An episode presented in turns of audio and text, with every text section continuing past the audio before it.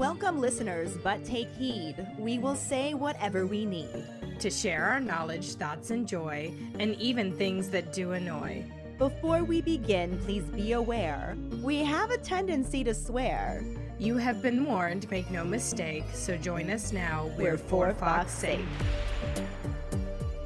Welcome to the 200th episode of For Fawkes' Sake, a Harry Potter book movie compare and contrast podcast. I'm Karlee, and the dad joke loving Gryffindor to my right is Ellen. How does Harry Potter enter a room? How? Through a Gryffindor.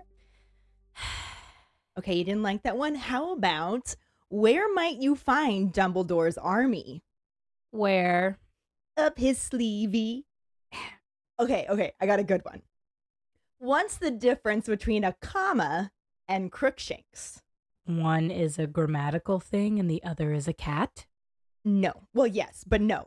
Crookshanks has claws at the end of his paws, and a comma is a pause at the end of a clause. Okay. I don't hate dad jokes, but you know. well, fine then. Let's just fly into the Phoenix flashback. Last week, we covered the second half of Chapter 3 Will and Won't, and the corresponding film scenes that don't really correspond at all. The book gives us a lovely scene where we get to see Dumbledore blast the Dursleys for being trash to Harry. We find out Harry was left some goodies, baddies, by his dog father in his will, which means Harry now has a house and a particularly sassy house elf. The movie forever leaves us confused about what the fuck is going on by leaving all of this out and just having Harry meet Dumble in a random ass train station. But maybe that's foreshadowing their future meeting? During episode 199, Violent but Silent, our Potter pondering was why do you think Dumbledore decided to finally confront the Dursleys about how they treated Harry? Hi, this is Jessica calling in my Potter pondering for this week. Why did Dumbledore wait so damn long to tell off the Dursleys? Well, he probably found out that the Order just did and realized he better do it too or he'd look even worse than he already does for never having done so. And he honestly, I imagine that he needed to like physically stop McGonagall like every year from intervening because, like she says, they're the worst sort of muggles imaginable. And she watched them for a day before they, they even had Harry. So it's like, you know, she's been keeping tabs on him the whole time and reporting back to Dumbledore. The way they treated Harry is atrocious. And the fact that Dumbledore knew the whole time just how badly Harry was being treated. Everyone knew. You know, the Weasleys couldn't do shit about it. No, really, no one else could do anything about it because they understood the situation and all that. But they at least, like, threatened them, you know. Goblet of Fire, Arthur tried to talk to them, you know, at multiple different times. Then, obviously, the end of Order of the Phoenix, when the rest of the Order, you know, intimidated and threatened them. And now Dumbledore is just like, oh, guys, you backed me into a damn corner. Now I gotta say something too. Oh. Hey guys, it's Jackson with my Potter pondering. Ah, what have I got to say about Dumbledore's reprimand of the Dursleys? Definitely too little too late. I mean, after what, 15 years? but I don't know. I don't know what to say. I mean, Dumbledore took that long, but then again, it's also at the same time so satisfying to hear it. Oh, so you know, it's bad that he took so long, but it was just awesome to finally see it, I guess. So, just two sides of the coin. Thank you so much for your responses. Our trivia question last week was What is Dumbledore's favorite flavor of jam? His favorite flavor of jam is raspberry. Congratulations goes to Callista White Wolf. Yay! She got it on Podbean. I set the alarm for 7:59 to remind myself to post it, but apparently giving myself a whole minute was too long and in that minute I forgot that I was supposed to post it to Facebook. So, Kalista got it on there. I posted it to Facebook and Jessica copied her answer saying hashtag didn't know this one anyway. This means Kalista keeps her streak. She's at five weeks in a row, creeping up on our top winners, Megan and Mike. She's about halfway there. Think she can keep it up? You never know. For now, let's dive into the first half of Chapter 4 Horace Slughorn and the corresponding film scenes. Chapter 4 Horace Slughorn, Part 1. Even though Harry had spent every waking moment hoping Dumbledore was truly coming to fetch him, now that he actually has, he feels a little awkward. Harry has never had a proper conversation with his headmaster outside of Hogwarts, and there was usually a desk between them. He is also still embarrassed by their last meeting when he smashed several of Dumbledore's prized possessions. Despite all this, the old wizard is completely relaxed and tells Harry to keep his wand ready. Harry questions this since he isn't allowed to use magic outside of school, but Dumbledore simply gives him permission to use any counter jinx or curse that may occur to him if they are attacked. He also adds that he doesn't think he will be attacked since they are together.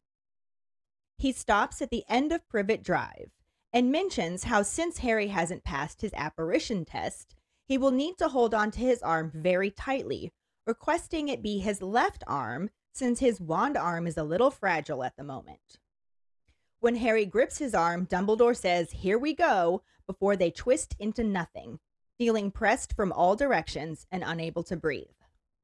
Harry feels as though there are iron bands tightening around his chest and that his eyeballs and eardrums are being forced deeper into his head, and then he can breathe again. Privet Drive has vanished, and he and Dumbledore are now standing in a deserted village square. Harry realizes that he just apparated for the first time in his life. Dumbledore asks if he's okay, and Harry says he's fine, but he thinks he prefers brooms. The headmaster smiles and then leads him past an empty inn and a few houses. He asks Harry if his scar has been hurting, and Harry unconsciously rubs his forehead, saying that it hadn't, and he'd been wondering about that since he thought it would burn all the time now Voldemort's more powerful. Dumbledore explains that he had thought otherwise, since Voldemort is now aware that Harry has been enjoying access to his thoughts and feelings and appears to be employing occlumency against him. Harry says he isn't complaining and then asks his headmaster where they are. Dumbledore informs him that it is the charming village of Budleigh Babberton, and Harry follows up, wondering why they are there. Realizing he hasn't told him yet, Dumbledore explains that they are there to persuade an old colleague of his to come out of retirement and return to Hogwarts. Harry isn't sure how he can help, but Dumbledore thinks they'll find a use for him and directs him to turn left. They proceed up a steep, narrow street, and the odd chill in the air makes Harry think of Dementors. He asks why they couldn't just apparate into his old colleague's house and Dumbledore responds that it would be as rude as kicking down the door, and most wizarding dwellings are magically protected from unwanted apparators. He tells Harry to take another left, and the clock on a nearby church strikes midnight, making Harry wonder why Dumbledore didn't consider it rude to call on his old colleague so late. However, he has more pressing things on his mind and instead asks about Fudge being sacked and if Dumbledore thinks the new minister is good. Dumbledore refers to him as able and says he has a more decisive and forceful personality than Cornelius. Harry waits, and when Dumbledore does not offer any information about the disagreement with Scrimgeour that the Daily Prophet reported, he instead brings up Madam Bones. Dumbledore quietly calls it a terrible loss, as she was a great witch. He then points to where they are headed with his injured hand and says, Ouch. Harry tries to ask again about what happened to it, but Dumbledore simply says he has no time to explain now that it is a thrilling tale and he wishes to do it justice. His smile lets Harry know he can keep asking questions, so he does, bringing up the Ministry of Magic leaflet about security measures. Dumbledore asks if he found it useful, and Harry admits that he didn't really. Dumbledore figures he didn't, since he didn't ask him about his favorite flavor of jam to make sure he is indeed Professor Dumbledore and not an impostor. Harry isn't sure if he's being reprimanded or not, but Dumbledore just lets him know that it is raspberry. But also says that if he were a Death Eater, he would have been sure to research his own jam preferences before impersonating himself. Harry says right, then mentions how the leaflet said something about Inferi, and he wonders what they are. Dumbledore calmly explains that they are dead bodies, enchanted to do a dark wizard's bidding. They haven't been seen for a long time, since the last time Voldemort was powerful, but he killed enough people to make an army of them. They approach a small stone house with a garden, and Dumbledore stops at the gate. Harry isn't fully paying attention since his mind is on Inferi, and he ends up walking right into the headmaster. Dumbledore says, Oh dear, oh dear, and Harry follows his gaze up the front path to see the door is hanging off its hinges. After checking to make sure the street is deserted, Dumbledore tells Harry to get his wand out and follow him. They make their way through the gate and up the garden path, then light their wands as they carefully go through the door to find a scene of total devastation made up of destroyed furniture, broken china, and what appears to be blood spattered all over the wallpaper. Dumbledore says it isn't pretty and that something terrible has happened there. He moves to the center of the room and looks around carefully, finding no sign of a body. Harry thinks that maybe there was a fight and he was dragged off, but Dumbledore, who was peering at an overstuffed armchair lying on its side, says he doesn't think so. Without warning, he plunges the tip of his wand into the seat of the armchair, which yells, Ouch. Dumbledore straightens up and says, Good evening, Horace and Harry is shocked to see that a fat, bald old man is now crouching, rubbing his belly where the chair was. He has a giant silver mustache and is wearing a maroon velvet jacket over a pair of lilac silk pajamas. He gets to his feet, reaching only up to Dumbledore's chin, and tells him there was no need to stick the wand in that hard. He wonders what gave him away and Dumbledore points out that there was no dark mark like there would have been if the Death Eaters had really come calling. Horace mutters that he knew he was forgetting something, but he wouldn't have had time anyway, since he was just doing the finishing touches to his upholstery when they entered.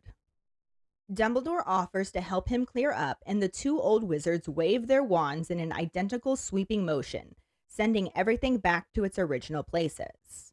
All the rips, cracks, and holes heal, and the walls wipe themselves clean. Dumbledore asks him what kind of blood that was, and Horace calls back that it is dragon's blood. He mentions that it was his last bottle and prices are sky high at the moment, but it might be reusable. He inspects the crystal bottle and finds it to be a bit dusty before noticing Harry and his lightning bolt scar. Recognizing him, he says, Oh ho, and Dumbledore introduces Harry Potter to his old friend and colleague, Horace Slughorn. Slughorn immediately sees Albus's attempt to persuade him and tells him the answer is no. Dumbledore asks if they can at least have a drink for old time's sake, and Slughorn ungraciously agrees to one drink. Dumbledore smiles at Harry and directs him to a chair that looks a lot like the one Slughorn had just been impersonating. It is right by the fire and a brightly glowing oil lamp, which gives Harry the impression that Dumbledore wants to keep him as visible as possible.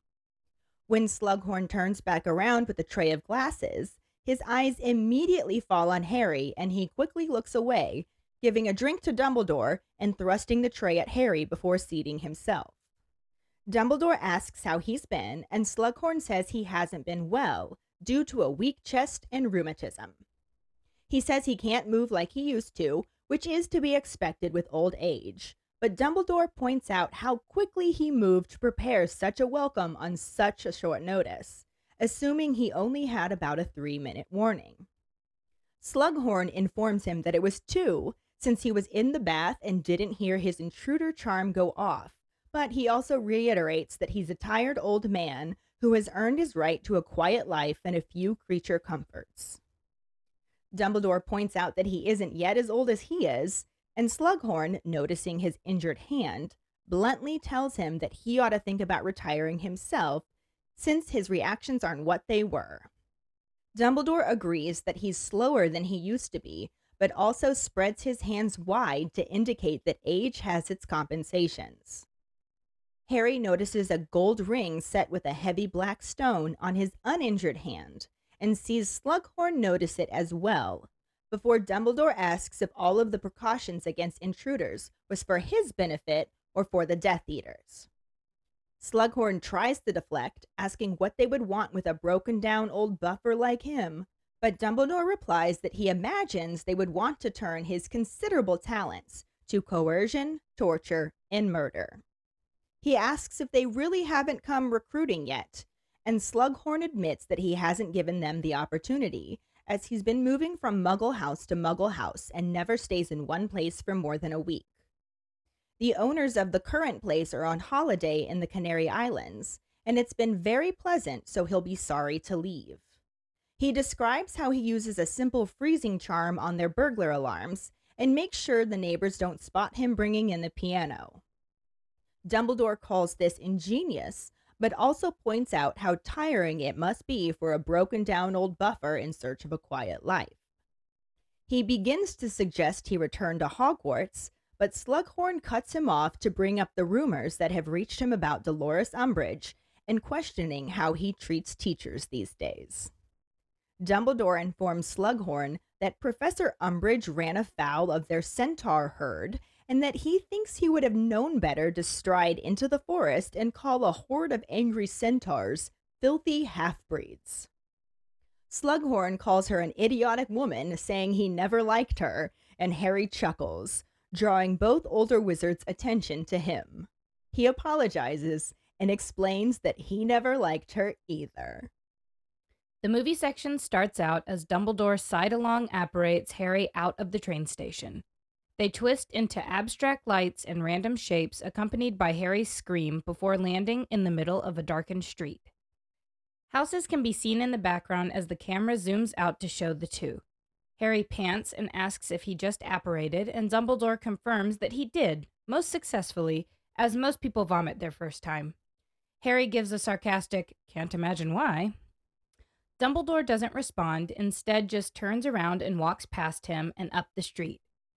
Harry turns too and hurries after him as the camera cuts to show an aerial view of them walking up the sidewalk. He welcomes Harry to the village of Budleigh Babberton and tells him that he assumes he must be wondering why he brought him there. With a little laugh, Harry responds that, after all these years, he just sort of goes with it.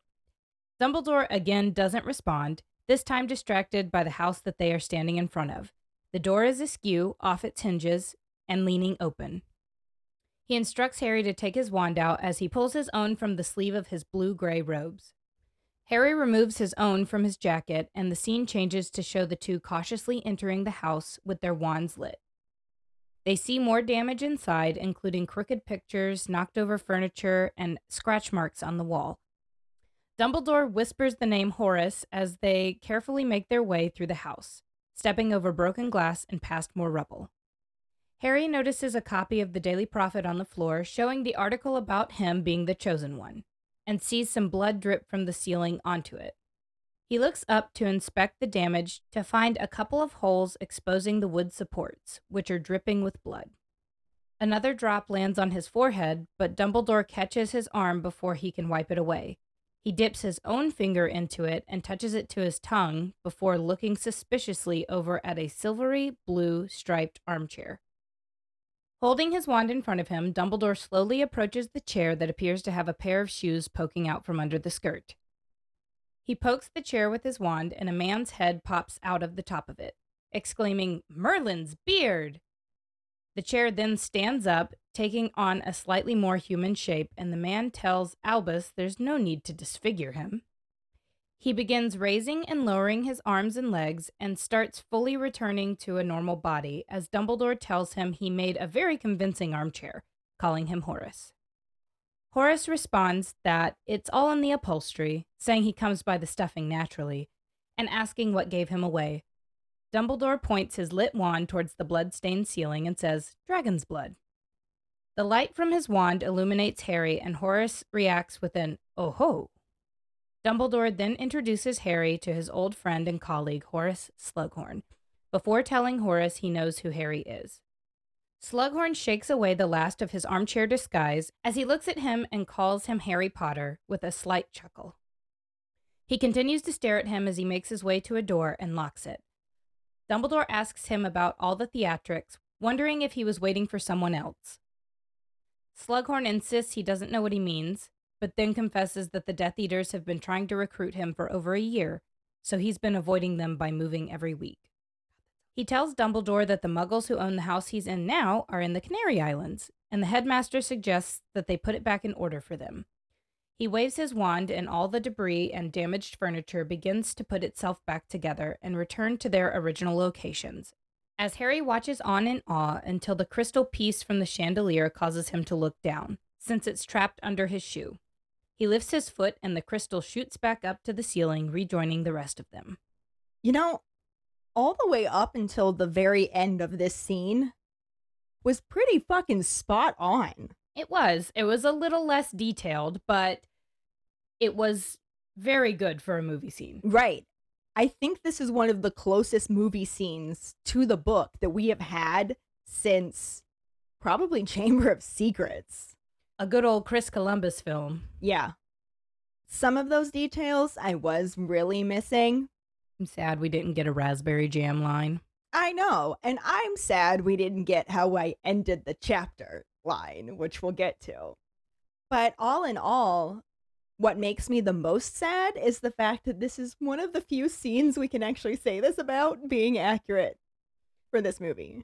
However, when we were watching this movie, we were very surprised at how much they actually did put in that is in the book. It does line up really well. It does, but there is just so much detail that is actually legitimately important to the story that's left out. And things that were added in that weren't important to the story. You mean like tying Harry's shoe? Yeah. Oh. We'll get there. Yeah, we'll get there. Cringe. Cringe indeed. Obviously, it starts out just a teeny bit different because the previous scene was so different. But the gist of it is the same. The movie jumps a little bit more into it, whereas the book kind of leads up to it because we actually have them walking down to the end of Privet Drive before they apparate. And just having a brief little conversation that Harry is super awkward about because this is the first time that he's ever just been walking side by side with a headmaster outside of school and talking to him without a desk between them. I love the description that Dumbledore is just blase about it. He's just like, it's fine. Yeah, Harry's completely like the last time that I saw this guy, I destroyed all of his things. This is so awkward. And Dumbledore's like, whatever. It's cool, yo. It's fine. Dumbledore tells Harry to keep his wand ready, and Harry says, But I thought I can't do magic outside of school. I like the little ding that they give this in the movie when they're in the astronomy tower. Mm-hmm. And Dumbledore's like, well, being me Has its perks. has its perks. But they give it, it's a little bit of this. It's a little bit of like, oh, it's fine because you're Yeah. with me. That sentiment is definitely there.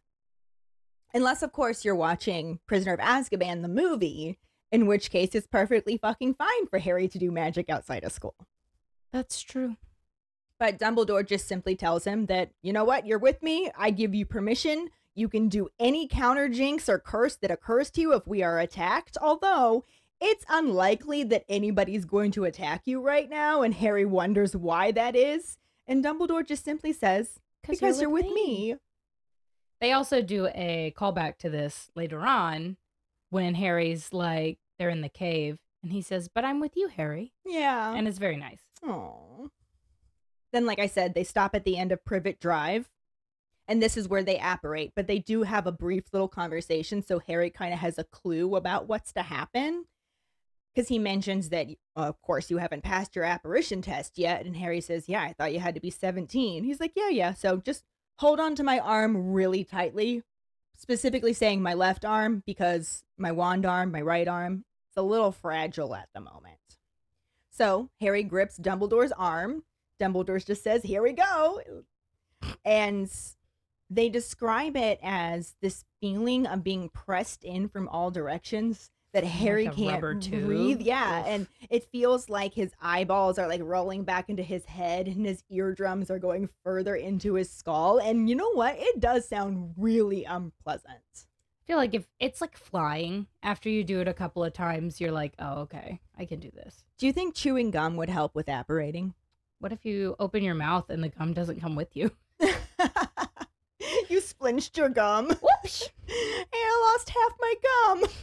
Dang it. it's better than splinching yourself, though. True.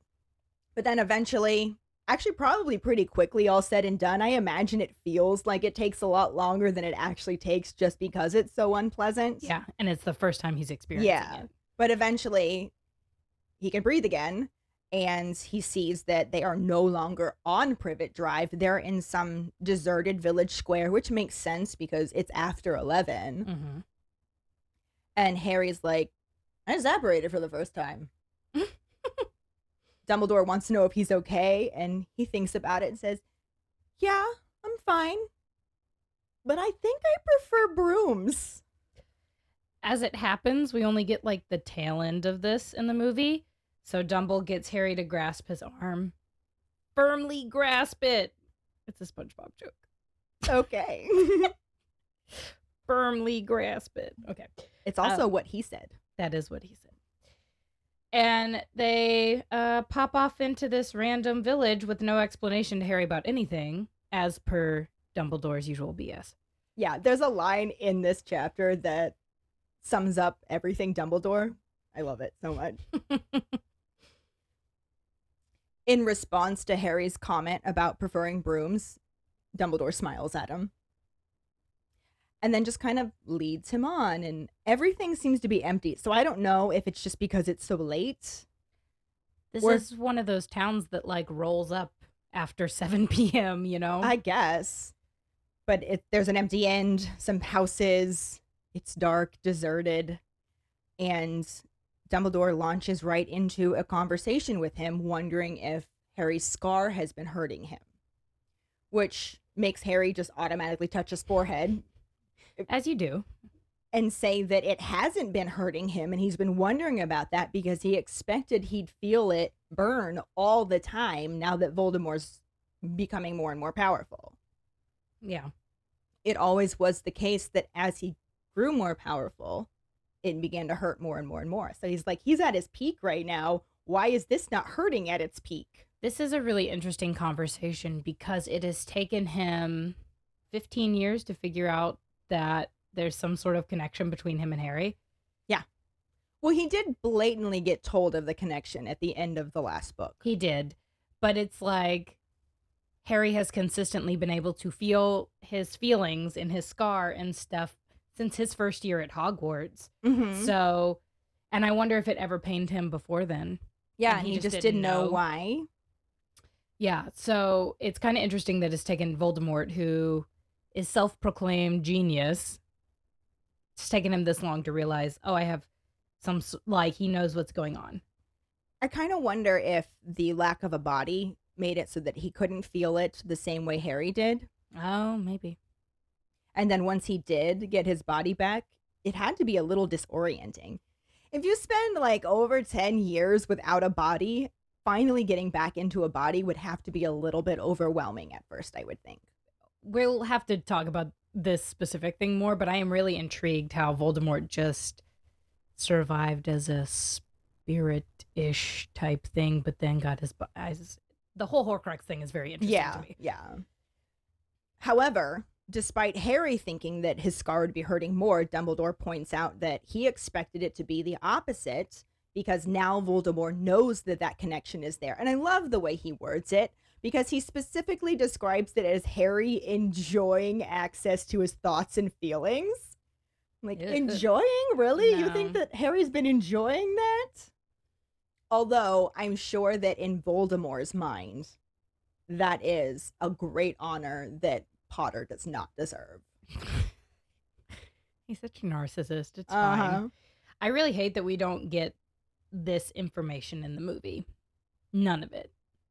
It's literally just the phrase that, oh, your scar hasn't been hurting as much because Voldemort figured it out. Yeah, and now he's employing occlumency against him.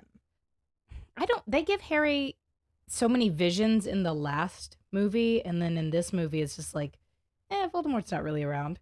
Right. it's strange, but this One line in this moment would have explained that away. it would have explained a lot of stuff and it would have been nice to see. But whatever. Harry is not at all complaining about this lack of pain in his scar because I imagine that had to be very inconvenient and painful. So he just moves on and just asks where they are. Dumbledore says that they're in the charming village of Budleigh Babberton, Bing. right? Got that in the movie too. And then Harry asks why they're there. And Dumbledore says, Ah, of course, I haven't told you yet. The entire plot of the entire series. is Dumbledore saying, Ah, of course, I haven't told you yet. But he does tell him now. He says that they're there to try to convince an old colleague of his to come out of retirement and teach at Hogwarts again. Which is also why they're there in the movie, but in a less detailed version. Yes. Harry wonders how he's going to be able to help with that. And Dumbledore, you know, being vague, just says, I'm sure we can find a use for you. And then says, turn left here. He's like Google Maps. turn, Turn left. Dumble never gives Harry full deets. Like Dumble just gonna dumble. What the hell, man? That is absolutely a Dumble. I'll dumble for you. They start to make their way up a steep, narrow street. So it's up a hill. And that same odd chill that was at the minister's office and at Privet Drive is also here. So Harry immediately starts thinking about the Dementors, which I imagine is what kind of follows along his next train of thought because he wants to know why. Like, clearly, these are unsafe times. Why did they not just apparate directly into his old colleague's house? Okay, so Dumbledore answers this question, and that that would be very rude. And while I agree, why could you not just apparate to the front garden? Right. It's the same deal when they get into the memories and they're watching that guy from the ministry. He like apparates way far away from the Gaunt's house, and you're like, you could have just apparated in front of the trees, guys. I wonder if the magical protection that they have up can sense apparition within a certain distance and sound the alarm sooner. So if they apparate further back and walk up to it, the magic for the protection can't sense that somebody apparated. And it buys them a little extra time to stealthily sneak up. I guess that would be true for Slughorn. I don't really think the Gaunts have. We can talk about this when we get there, but I really don't think the Gaunts are very good at magic. They had to have been at some point. Could be ancient, like they've lived in that house Ominous forever. is good at it. Yeah, so maybe Ominous set it up. Who knows? we'll ponder when we get there. But yeah, like you said, Dumbledore describes this as being as rude as kicking down the front door.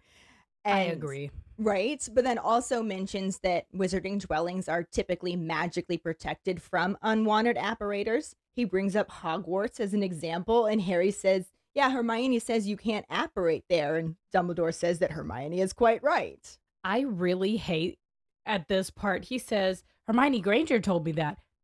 Bitch, Dumbledore knows who Hermione is. You don't gotta say her full name. Okay, but next week we're going to talk about how he refers to Ron Weasley as Mr. Ronald Weasley and Hermione as Miss Hermione Granger. It's just that formal thing that he does, so maybe it just kind of rubs off on Harry.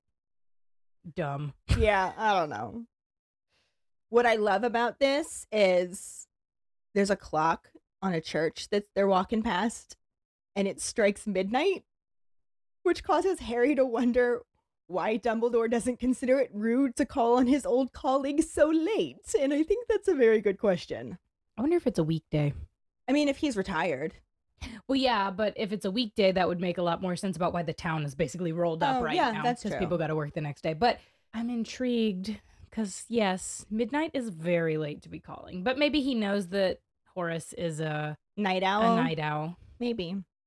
They do seem like they were at one time close. Yeah. so- He doesn't ask this question out loud, though, because he has far more pressing things that he wants to ask. And at this point, a conversation has already been established between him, so he feels comfortable enough to do it. And he brings up the fact that Corny Fudge was sacked. And Dumbledore says, I imagine that you also saw he was replaced with Rufus Scrimgeour. And Harry says, Yes, I did see that. Do you think he's good? I love this conversation. This is a very 16 year old talking to an adult about politics Yeah. situation. Yeah, very do, well. Do you think written. that they're a good person? Yes, no, Yeah, maybe. no. Oh, oh, oh. And Dumbledore gives the most diplomatic response that he possibly could. Like, that's an interesting question. He is certainly able. He is more decisive and a forceful personality than Cornelius. And Fresh Harry's like. Yeah, that's not what I was asking. And Dumbledore says, I know what you were asking. All I'm going to say is Rufus Scrimgeour is a man of action who's been fighting dark wizards all of his adult life and does not underestimate Lord Voldemort. Which does not answer Harry's question. I think it does. I mean, it does. But I think Harry is not going to read into it to understand that it does answer his question. However, in the audiobook, when Jim Dale reads this, he sounds really short with Harry when he reads that line, the I know what you meant. Yeah. And I'm like, I love Jim Dale. He is my favorite one to listen to. I've never listened to the Stephen Fry books, but Jim Dale is my go to dude. But when I heard that, I was like, I don't think that's how he said it. I don't think that's how he said it. I don't think either. he was short. I think it was like, no, I know what you meant, but I, I don't really want to answer you. I want to be as diplomatic as possible. Yes, I'm, and he I'm Albus is. Dumbledore. Harry then waits to see if he's going to say any more about it. And you know that he's just hoping he's going to explain about the arguments that the prophet reported happened between him and Scrimgeour. But then he doesn't say anything. And you know he's not going to, but there was just that little moment of, oh, maybe he'll tell me. He Harry, doesn't. You're so 16. yeah. So he instead brings up the death of Madame Bones. Harry, we're not very couth at the moment. This doesn't seem like something we should bring up. I'm not entirely sure what he is trying to ask about it because he just mentions it. And Dumbledore calls it a terrible loss, saying she's a great witch. I wonder if he's kind of thinking about Susan. Maybe. I mean, we do get it from his perspective, so you would think that if he was thinking about Susan, that it would have been said, but I don't know. Maybe new minister means better action for Madame Yeah, Bones. Maybe. I don't know. And for that matter, he could have just been wondering what happened to her, Mm, how it that's true. happened. Was it Voldemort?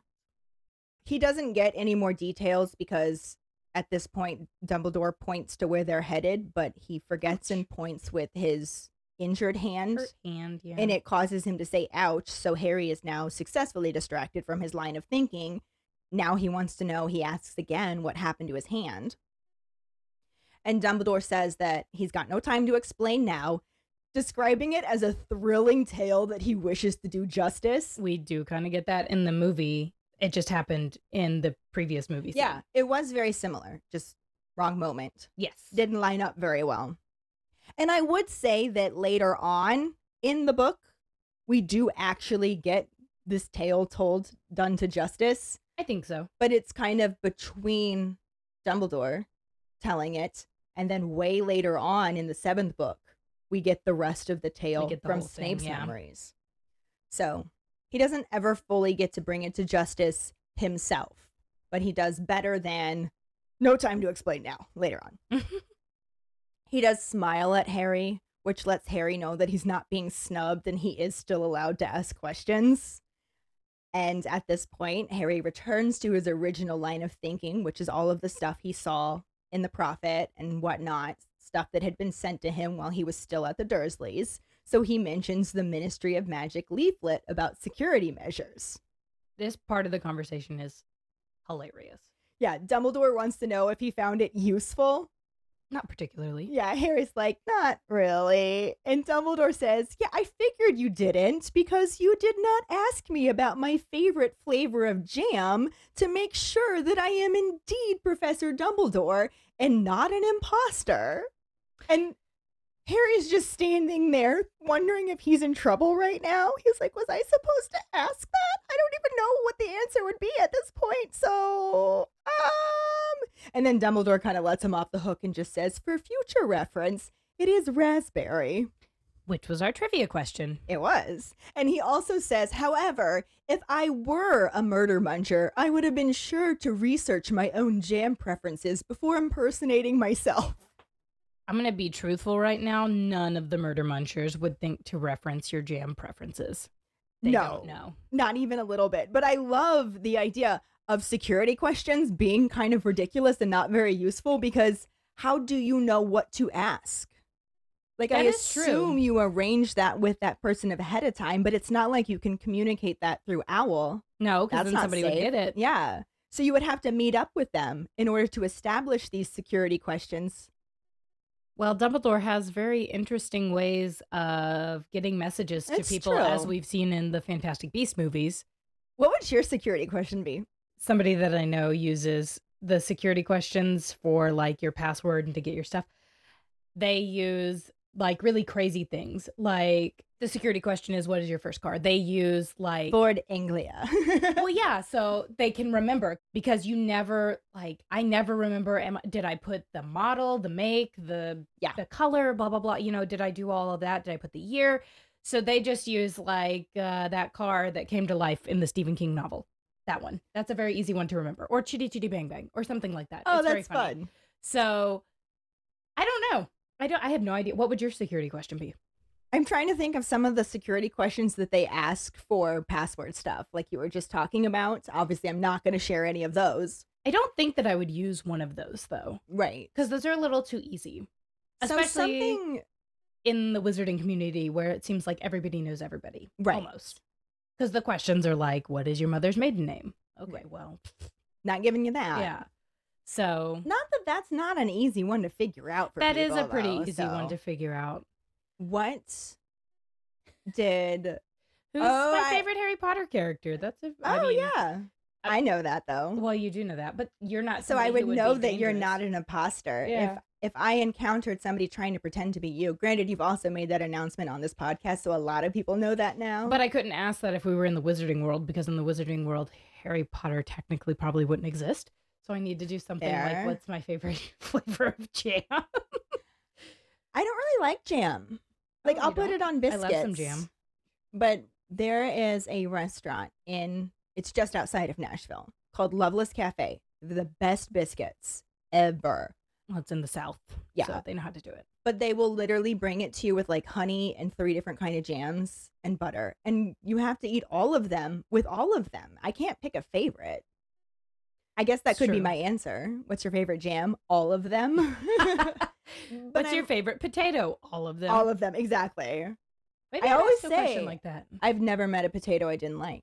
My mom always says, "I never met a food I didn't like." So, if you want to know more about me and why I'm a Hufflepuff, my mom's answer to that question is Yeah. I think that we should ask our keepers this and maybe they'll be more decisive than we are. I have it. I have it. I have it. You got it? What is your absolute favorite gift to receive? Blankets. Not socks. Blankets. I do like socks, but blankets. My husband hates that we have so many blankets in our house because we do have a lot. The stuff that you see when you come over, that's only like a third of what I have. I have a lot of blankets, a y'all. A lot of blankets. and I love a good soft blanket. Don't buy me one of them scritchy blankets. I ain't got time for that. Give me a soft throw that I can snuggle up in. I think mine would have to be what is my youngest cat's full name?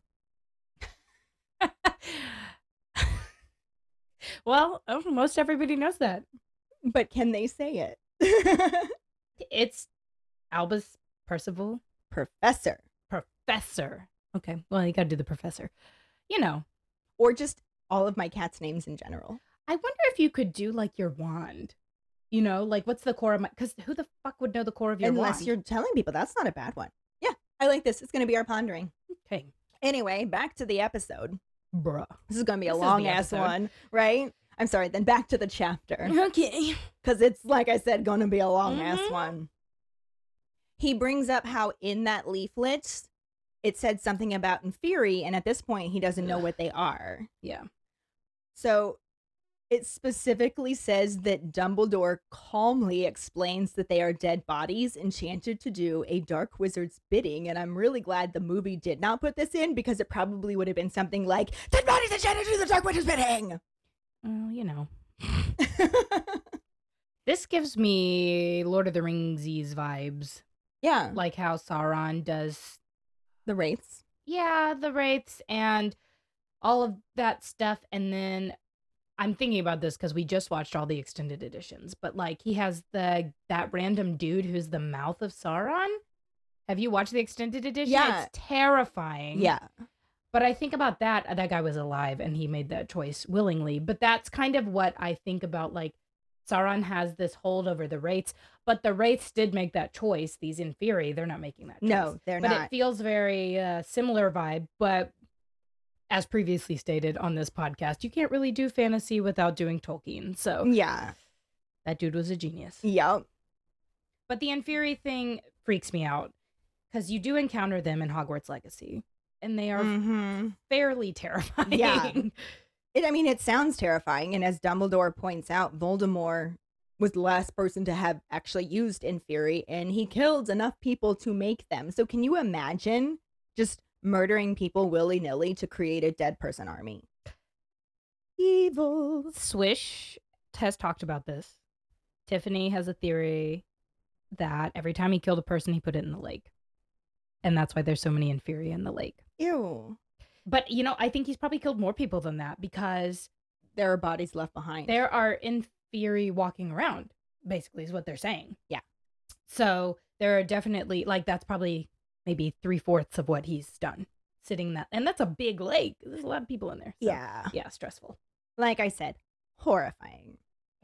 At this point, they have approached a small stone house with its, It's so own little cute. garden, and there's a garden path through the gates, but they stop at the gate.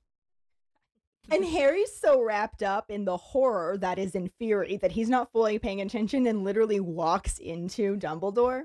My taillights are out. Sorry. I love it. But Dumbledore doesn't care because he's too caught up in what's going on with the house. So Harry looks up at the house as well, and the most outward thing they can see is that the front door is hanging off of its hinges. They do this in the movie too. It's really interesting because all of this stuff has happened, right? As they're wa- walking up to the house. I'm very intrigued that they didn't hear it, but I'm sure Horace has put some sort of muffliato dealio Something, yeah. on the house. But It stands to reason that he would know that spell as it was written in a book that was in the classroom back for when he used to teach there. it's dark. I assume that they would see flashes of magic. I'm kind of intrigued. Maybe we were just not being the most observant this night. It was up at the top of a hill and Oh, through a gate true. with a garden, and most of the magic would have happened indoors. I guess, yeah, but And it is mm-hmm. entirely possible that there is some sort of spell around the outside that blocks that presence too. I mean, they can make an entire house appear to disappear. Yeah, that's true. So Whatever. magic, Karlee, magic. Anyway, Dumbledore tells Harry to get his wand out and follow him, and they make their way through the gate and up the path and into the house that is completely destroyed on the inside. From the outside, you just see the hanging door. From the inside, there's just destroyed furniture like a grandfather clock is just splintered in pieces, broken china everywhere. The blood is spattered all over the wallpaper. They do more blood in the movie, I will say. Yeah, it's like dripping like down from the ceiling. from the ceiling, yeah. Ugh. Just to make it more visual. Yeah, Dan had to get it on his face. Ugh. Dumbledore had to lick it. Yeah. We're not there yet, but anyway, in the book at this point, Dumbledore just says it's not pretty and that something terrible has happened there. And I don't know if at this point he genuinely believes something terrible has happened there or if he just knows that he's supposed to believe that and is kind of playing along. Eh. Eh. Because he moves to the middle of the room and is just fully looking around the whole scene and then verifies, as Harry notices, that there is no body. So Harry suggests that maybe there was some kind of fight and they dragged the body off. If it had been murder munchers, could have been Voldemort taking the body to To throw be him in the lake. I do think that this maybe at the moment Dumbledore was a little scared, just maybe for the briefest of moments, to be like, "Oh shit, right. where's Horace?" Because you know they're coming to find him, and baby boy's not there. Like, but then once he re- he looked around, took a moment, calm down, look around. Oh, there's shoes under that chair. Well, that wasn't in the book. Well, they didn't describe it, but I bet it was. Well, they described the armchair as being tipped over on its side. I wish that they had done that because it was really dumb. it that looked super out of like, place. hello, you're out of place. They also specifically point out that there is a second armchair Mm-hmm. that looks a lot like the one that's on its side. So it seems like It's not just a random blue armchair in the Yeah. room that looks untouched. and, an out of place. So this one seemed to be a little bit more camouflaged in all of the destruction, but Dumbledore is still very aware that it is not what it appears to be, and he just without warning basically rushes up to it and jabs his wand into the seat of it. Didn't have to stick it in that hard. Right? Um, what do y'all do? Uh, the chair yells, ouch. and Dumbledore says, Good evening, Horace. And Harry is just standing there in complete shock because what used to be an armchair on its side is now an extremely fat, bald old man who's just crouching there rubbing his stomach as he complains that he didn't have to stick the wand in that hard. He's got a giant silver mustache that is described as looking like a walrus's and he's wearing a maroon velvet jacket with very shiny gold buttons over a pair of lilac silk pajamas, which always made me wonder if the chair was supposed to be a lilac color and just the darkness of the scene made it not show through. oh, maybe. but it didn't look very lilac to me. It looked like looked blue, blue. greenish gray. When he stands up, he actually only reaches up to Dumbledore's chin, but we do know that Dumbledore is pretty tall. So I just imagine him being very short and fat. The illustration that they use at the beginning of this chapter is very correct. Yes. it's very round, very bald, very mustachioed man. and that's not what we got with Jim Broadbent. I really like him though. Yeah, me too. We'll talk more about that at the end. He wonders what gave him away, and Dumbledore points out that had the murder munchers actually come calling, there would have been the dark mark above the house, which wasn't there. Horace kind of mutters that he knew he was forgetting something, but also figures he wouldn't have had time to get that done because he had actually been in the bath, which is impressive. in the Yeah. bath, manages to get out, get his pajamas, Pajamas on, on. put the jacket on, turn himself into a chair, and cause the destruction all around the house. Like maybe he had some stuff preset. Probably. He says that he was just finishing up the touches on his upholstery when they came in. So he had to do all that all really fast. And Dumbledore says, Would you like me to help you clear up? And then it's actually both of them who wave their wand, eh, like identically waving their wand in a sweeping motion, and everything just goes right back to its original place. Any rips, cracks, holes heal themselves. The walls clean themselves of all of the blood. Yep.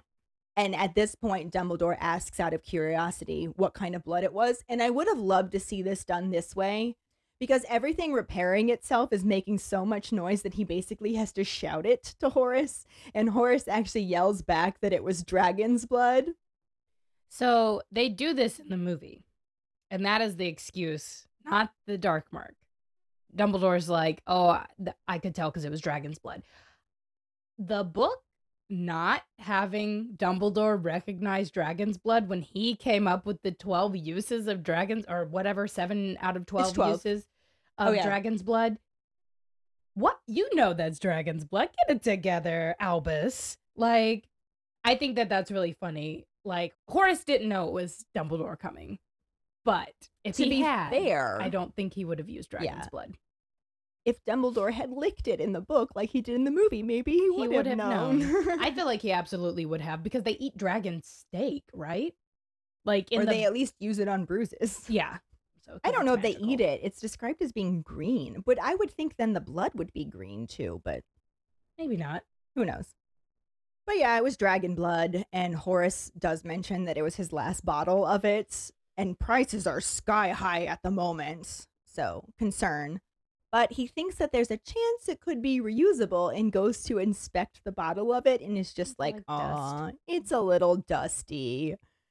At this point, he notices Harry and immediately sees the lightning bolt scar on his forehead, which of course causes him to recognize him because who in the wizarding world sees that scar and doesn't immediately know who it is?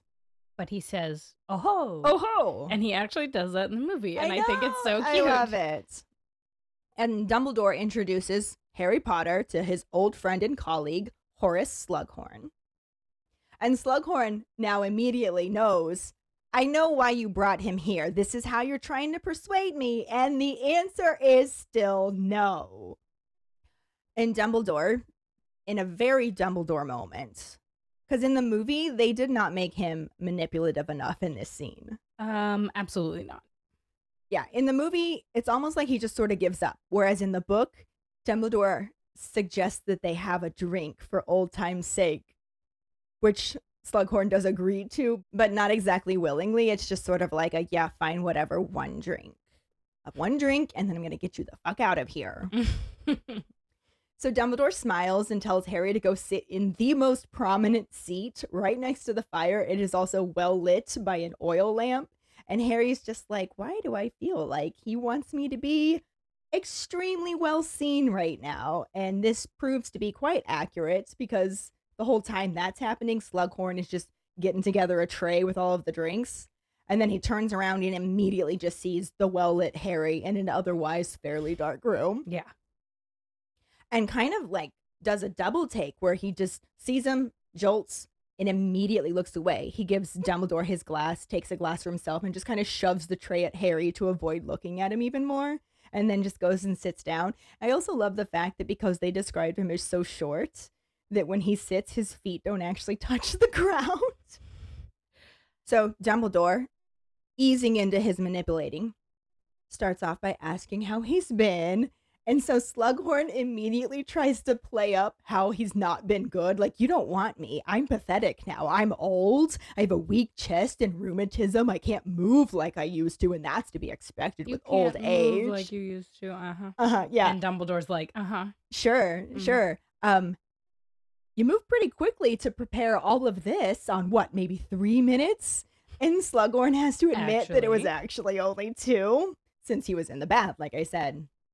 He didn't hear his intruder alarm go off, but tries to reiterate that he is a tired old man who has earned the right to a quiet life and a few creature comforts, which Harry notices he seems to be full of. He looks around and there's just boxes of chocolates and all these squashy overstuffed chairs and he kind of thinks that it looks more like a stuffy old woman lived there rather than an old man. And I'm really sad that we didn't get that view in the movie. Like he does wear like silk pajamas and stuff like that, but we don't get that. I live in a fancy house with lace covered stuff. Like that's what I pictured. I pictured Right. very much like Hepzibah Smith. Like her house. That's kind of what I pictured all of the stuff that Slughorn has. It's just like he has pink fluffy chairs Yeah. and he has like all Lilac these really pajamas. silky pajamas and he has chocolates and his crystallized pineapple that he loves and I mean, I feel like if I was a wizard and I could take stuff wherever I go, I absolutely would have that stuff too.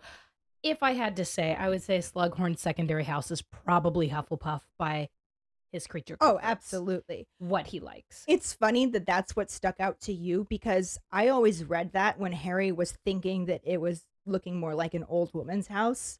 I always just assumed he was seeing the fact that it wasn't really Slughorn's house because he was just staying there for a week while they were on holiday and then he was going to move to the next place. Oh no, he Yeah, but I didn't even think about carrying stuff with him. He specifically says the hardest thing to get in was the piano. right.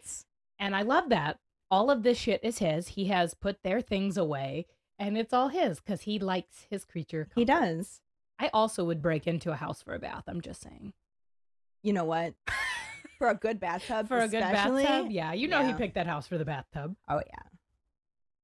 But anyway, he's a tired old man, and Dumbledore points out to him that you are nowhere near as old as I am at this point. And Slughorn can't miss that injured hand. It looks pretty awful. and just bluntly responds that maybe he ought to be thinking about retirement himself because clearly his reactions aren't what they used to be. And as good natured as he normally is, he responds to everything pretty quietly and calmly. He just agrees, yeah, I'm slower than I used to be, but. And it just describes him as spreading his hands out wide and not actually saying anything, but just kind of indicating that age does have its compensations. It would seem so. Yeah.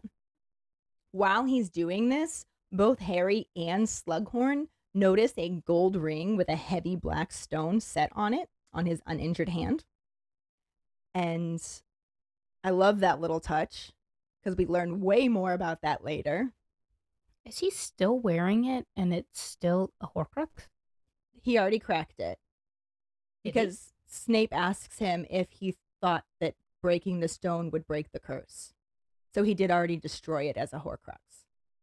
Mm, okay. And So he's, he's just just wearing wearing, the ring, ring? to probably fuck with Horace, I think, because Mm. Horace would recognize it. All right, manipulator. Like I said, Dumbledore's gonna dumble. Other than this brief mention of them noticing it, though, that's all that's said because Dumbledore immediately starts asking if the precautions against intruders was for his benefit or for the murder munchers. Mm. And Slughorn doesn't want to admit this at first, so he's just like, what would they want with a broken down old buffer like me? You can't play a player, man. Right. Dumbledore just says, Well, I would imagine they'd want to turn your considerable talents to coercion and torture and murder. I'm actually really intrigued that they want Slughorn. Like, I know he's a talented wizard for sure, but it almost is like Tom likes somebody. Like, he actually has genuine like of Slughorn. Mm, probably mostly because Slughorn is the one who helped him figure out about Horcruxes, but Mm-hmm. this is the most liked person we see besides Snape, Voldemort kind of interact with. Yeah, I think that he has a lot of respect for him as his former teacher and knows of his talents and how much he taught him and figures he's Slytherin. Maybe he'd want to be on my side. with Hufflepuff backing him up, so maybe Yeah, not so maybe much. not. I don't think that Voldemort believes in secondary houses, though. Probably not. You are who you are, through and through. Yeah. So Dumbledore is wondering if the murder munchers really haven't come trying to recruit him yet, and Slughorn does actually admit that he's not given eh. them the opportunity because he's been moving every single week, just staying in different muggle houses, mentioning that the owners of the current place are on holiday in the Canary Islands. The Canary Islands. I like the way he says it in the movie. Because he says it in the movie. yeah, he does. There's so much that is just spot on Mhm. here. I like that he seems considerably excited about the Canary Islands, though. He's like, the Canary Islands. And you're like, oh, okay. Sure. He mentions in the book that it's been very pleasant and he'll be sorry to leave, but it's really quite easy to move from house to house. He just uses a freezing charm on the wacky muggle burglar alarms and makes sure the neighbors don't spot him bringing in the piano, like you said. Yes. So Dumbledore compliments him, saying that this is ingenious, but also manipulation upswing here. Mentions how tiring it must be for that broken down old buffer, using his exact words, in search of a quiet life. But for real. But for real, like he's not wrong there, but you know that he's doing this to manipulate him, especially since he immediately follows that up with, but if you return to Hogwarts. Honestly, I that that sounds fine, Dumbledore. Honestly, let's go.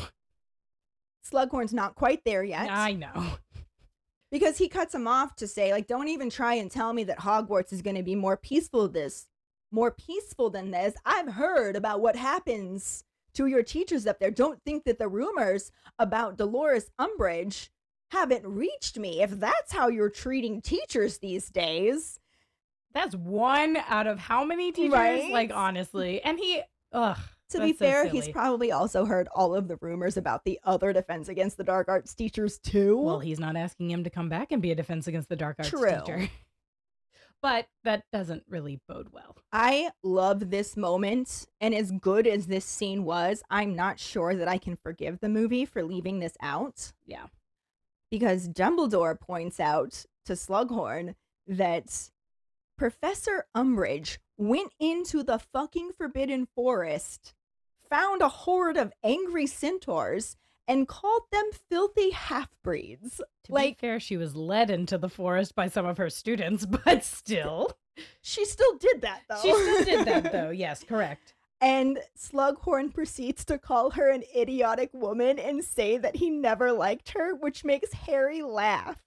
Same. And then both of the older wizards turn to Harry and just look at him, and Harry's just like, "Oh, sorry. It's just that I never liked her either." Correct. And that's where we cut off the chapter because I just felt like that was the perfect split. yes, it was very good. I guess that we sort of get this, you know, in the movie. We get the very streamlined, tailored version. So Harry and Dumbledore, they do go a traipsing through the village. Like we mm-hmm. see. They do slip into the house and find Slughorn, and there's a conversation between them.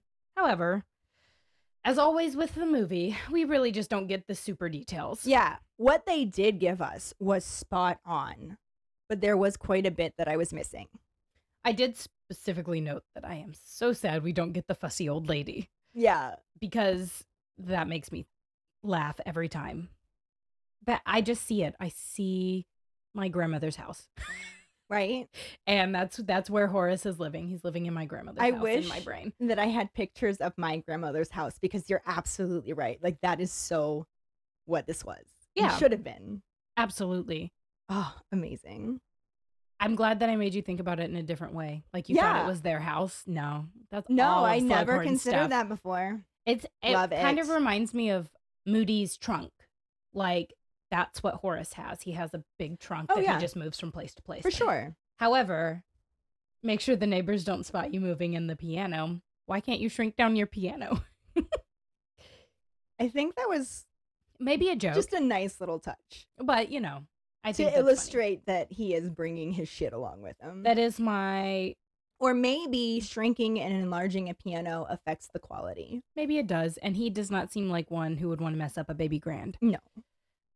But that is my saddest thing about this whole thing. Other than they leave out a couple of details Yeah. that are really important, but I wanted to see Jim Broadbent be a fussy old lady. I wanted to see him call Umbridge an idiotic woman. That's mm, true. I would like that too. But overall, I was really, really impressed with this movie scene because, on the whole, I just remember Half Blood Prince as being a dumpster fire when compared to the book. Yeah, and then we watched it together, and you were like, "Oh, Like, the, it lines up really well It to the book does. chapter. We It did does. not have a hard time figuring out which movie scene goes where. However, there are things so missing. missing, which we're going to continue getting into as we continue forward with this. We get to see Dumbledore for the first time, so we have Michael Gambon Aw. back as Dumbledore, and I feel like he's fairly Dumbledore-ish in this scene. We miss you. I wanted a lot more of him Yeah, being manipulative in a very subtle way. I'll say it again because you know, I just really want that flamboyant Dumbledore. Yes. You know, and he's very played down. Yeah. He's in gray blue robes. I want purple robes with stars on it. You wearing a pointy hat and your heeled boots. Yep. Give me some of that sassy Dumbledore. Also, when did he go from wearing three piece suits to wearing very flamboyant robes? Because Jude Law, You know what though? Flamboyant robes probably far more comfortable. very much so. The older get a you nice get, breeze. What does he say? What is I old- like a healthy I like a breeze healthy breeze privates. privates. Maybe Dumbledore likes that too as I'm he gets older. he doesn't seem like one to wear underwear. I have my complaints about Michael Gambon as Dumbledore, but I think it's a little bit less about Michael Gambon specifically. I would have loved it if he had actually read the books and understood the character a little bit better. But I think a lot of it did have to do with how they wrote Dumbledore. For the movies, yeah. Yes. And as my favorite character, I'm very particular about Dumbledore. I have those issues too with Sirius. Because if you didn't know, he's my favorite. But How do you not love Gary Oldman? though? love How do you Gary not love crazy Gary Oldman? crazy man. I love him though. Everything I see him in. People talk about chameleons. Oh my god, he's a shapeshifter. He is a shapeshifter. just so good. Yeah. And then, of course, we also have Jim Broadbent, who we mentioned a couple of times. Whom I love Yeah. And other than not being fat and bald and having a mustache. and having a mustache, he was perfect. And I can forgive somebody for not looking exactly the way that the book describes them if they can Correct. bring the character alive that well. Yes. He did a very good job. I think he does a very good job throughout this movie and the seventh movie when McGonagall's like, it's time that you pick a side Yeah. for us. And you see his face and you realize he is actually going to pick the right side, Mhm. which is a very comforting notion. Yeah. I think he is the only Slytherin that picks the right side.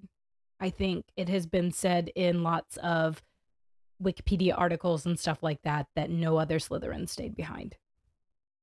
Yeah. And all the Hufflepuffs Except for the few that stayed me. behind for the wrong side. Correct. Yes. But stayed back for the right side. Yeah. And um, every Hufflepuff that was at Hogwarts that was of age stayed. I love that they were having to kick out underage Gryffindors as well. It's just such That's a very a Gryffindor, Gryffindor thing.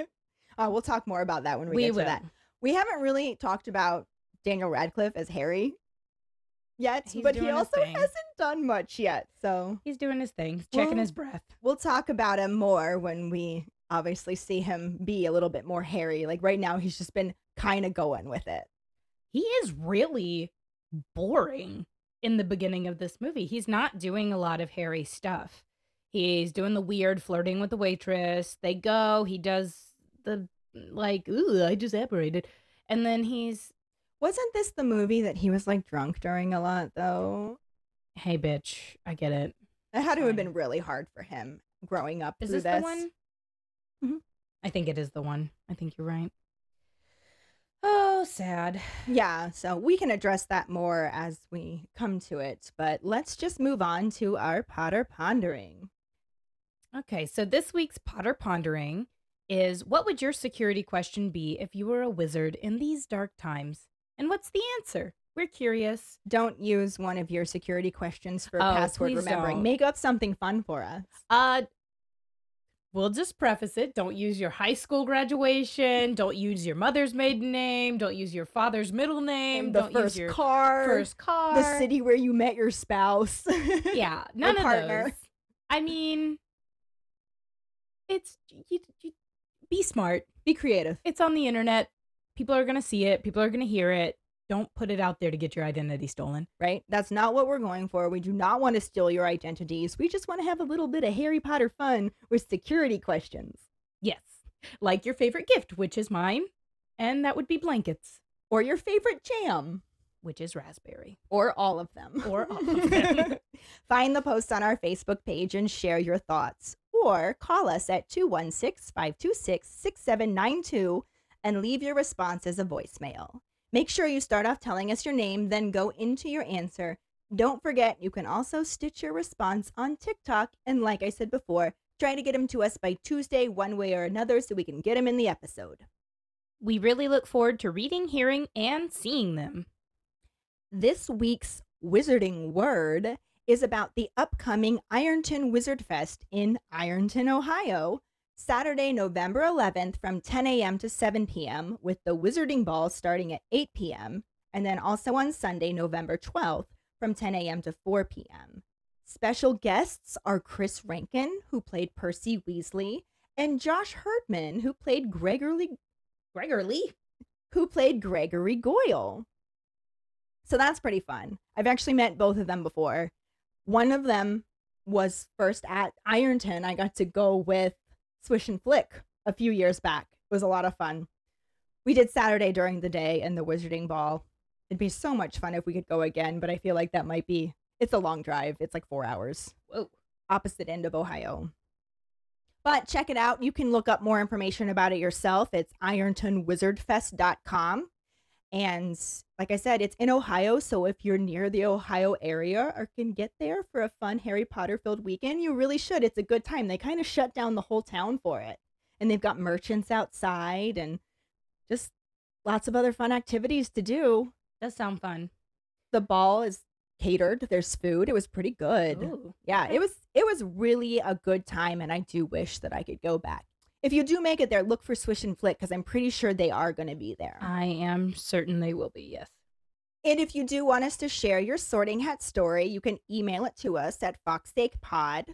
Let us know your house, wand patronus, how you got into Harry Potter, and anything else that you might want to share with us because we are always willing to accept them and we will add them in at this point. We really look forward to reading them if you guys want to send them. But that will bring us to our trivia question Who is the Quidditch captain Slughorn mentions that made his shelf? The first one who responds with the correct answer and the code word hashtag free tickets will get a sticker. Another way to get a sticker is to rate and review us through iTunes. If you don't have an Apple account, then you can write us a recommendation on our Facebook page. Make sure to email us at fawkessakepod at gmail.com to let us know you did, and we'll get back to you to figure out which sticker you want and where to send it. Don't forget to find us and follow us on Facebook, Instagram, Threads, and TikTok at FawkesSakePod. Following us on Podbean at FawkesSakePod will get you the episode as early as possible and give you a leg up in answering the trivia question. You can also go to our website at forfawkessakepodcast.com to check out our For Fawkes' Sake and Harry Potter related merchandise for sale. Don't forget to subscribe to our YouTube channel where we post our weekly podcast episodes, cooking show episodes, vlogs, bloopers, and other random videos. If you would like to become a patron, you can find us on Patreon at FawkesSake Pod. Patronage starts at $2 and will get you some awesome perks like For Fawkes' Sake swag, access to our Discord channel, chats, and more. Check out our page for details. Any support you can give is greatly appreciated. And join us next week when we talk about the second half of Chapter 4 Horace Slughorn and the fairly corresponding film scenes. Thanks for listening. Hope you hear us again. I'm Karlee. I'm Ellen, and we are For Fawkes' Sake.